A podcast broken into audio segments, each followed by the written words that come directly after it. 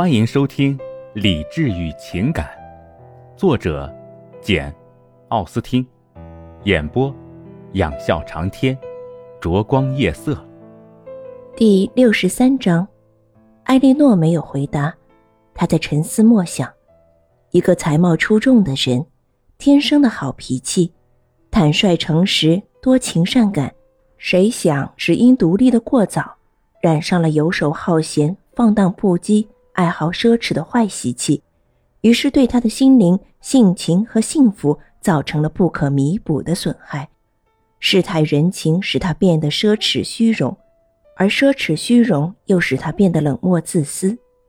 为了达到追求虚荣的可耻目的，他不惜损人利己，结果卷入了一场真正的爱情。但是对奢侈的追求，或者至少是由此引起的拮据。又要求他牺牲这真正的爱情。每一种错误倾向不仅导致他弃善从恶，而且使他受到惩罚。先前他不顾道义，不顾情感，不顾一切利害关系，从表面上割断了这段爱情。可是现在，这种爱情再也得不到了，却又支配了他的全部思绪。再说那门婚事。他为此曾无所顾忌的让他妹妹吃尽了苦头，如今可能证明是他自己不幸的源泉，而且是更加不可挽回的不幸的源泉。艾莉诺如此这般的沉思了几分钟，蓦地被威洛比打断了。原来他刚从至少是同样痛苦的沉思中惊醒过来，忽地站起身准备走，顺口说道：“待在这里没有用。”我该走了。你回城吗？不去库姆大厦，我去那有事儿。过一两天再从那儿回城。再见。威洛比伸出手，艾莉诺不好不把手伸给他。威洛比亲热的一把握住了。你确实有点改变了对我的看法。他说着，松开他的手，一面靠在壁炉架上。仿佛忘记了他要走，艾莉诺对他说：“他确实有点改变了对他的看法。他还说原谅他，同情他，祝他幸运，甚至对他的幸福表示关心，并对他在行动上如何最有效的促进自己的幸福提出了忠告。”威洛比的回答却并不十分令人鼓舞。说到这一点，我一定尽力勉勉强强的过下去。家庭幸福是不可能的。不过，如果我能想到你和你妹妹正在关心我的命运和行动，这就会成为我，这会让我有所戒备。至少，这会成为生活的动力。当然，我永远失去了玛丽安。假如我有幸可以再次自由，埃莉诺一声斥责打断了他的话头。好吧，再见，我要走了。提心吊胆的，就怕一件事。你这是什么意思？就怕你妹妹结婚。你完全错了，你现在更休想得到她了。但是她会让别人获得的。假若那人偏偏就是我最不能容忍的他。不过，我不想待在这里，让你看出我伤害的最深的人，倒是我最不能原谅的人。从而让你一点也不同情我，可怜我。再见，上帝保佑你。说着，他几乎是从房里跑着出去的。威洛比走后好久，甚至他的马车声消失后好久，艾莉诺一直思绪纷乱，各种想法虽然迥然不同，但结果都使他感到异常哀伤，竟连他妹妹都被置之脑后了。威洛比，就是半小时前还被他深恶痛绝、视为卑鄙小人的那个威洛比。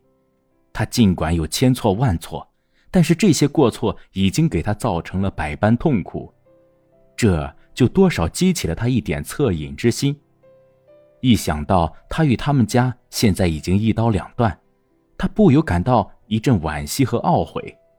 他很快认识到，他的惋惜与懊悔正遂了他的心愿。而与他的德行并不相称，他觉得有些情况按理说是无关紧要的，却进一步左右了他的看法。这其中有他那异常迷人的姿容，他那坦率、多情、活泼的神态。其具备这些特点，并不算上什么美德。还有，他对玛丽安仍然一往情深。其实，沉迷于这种深情，并不能算是无辜的。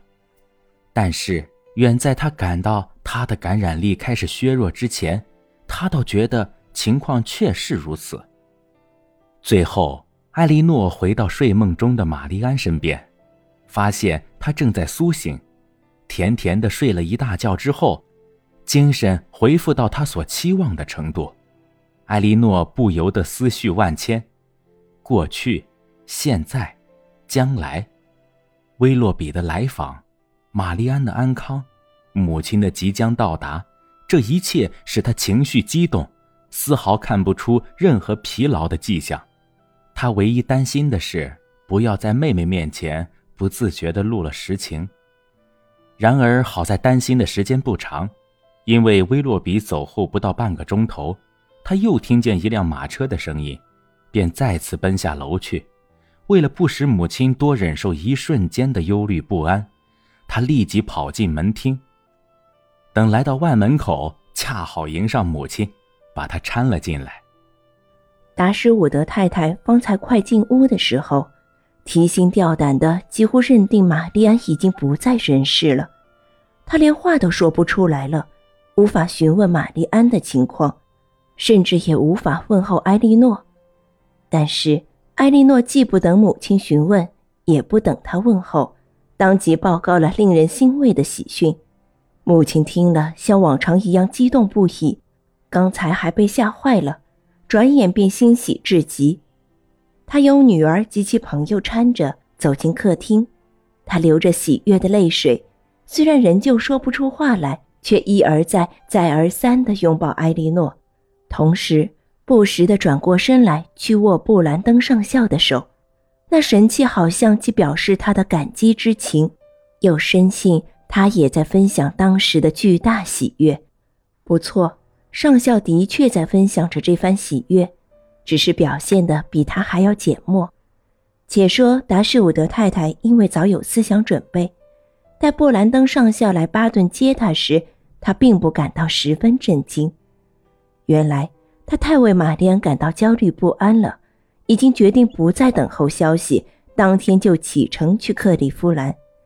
布兰登上校还没到达，他就为上路做好了一切安排。凯里夫妇随时准备将玛格丽特领走，因为母亲不想把她带到那可能染病的地方。玛丽安继续天天好转。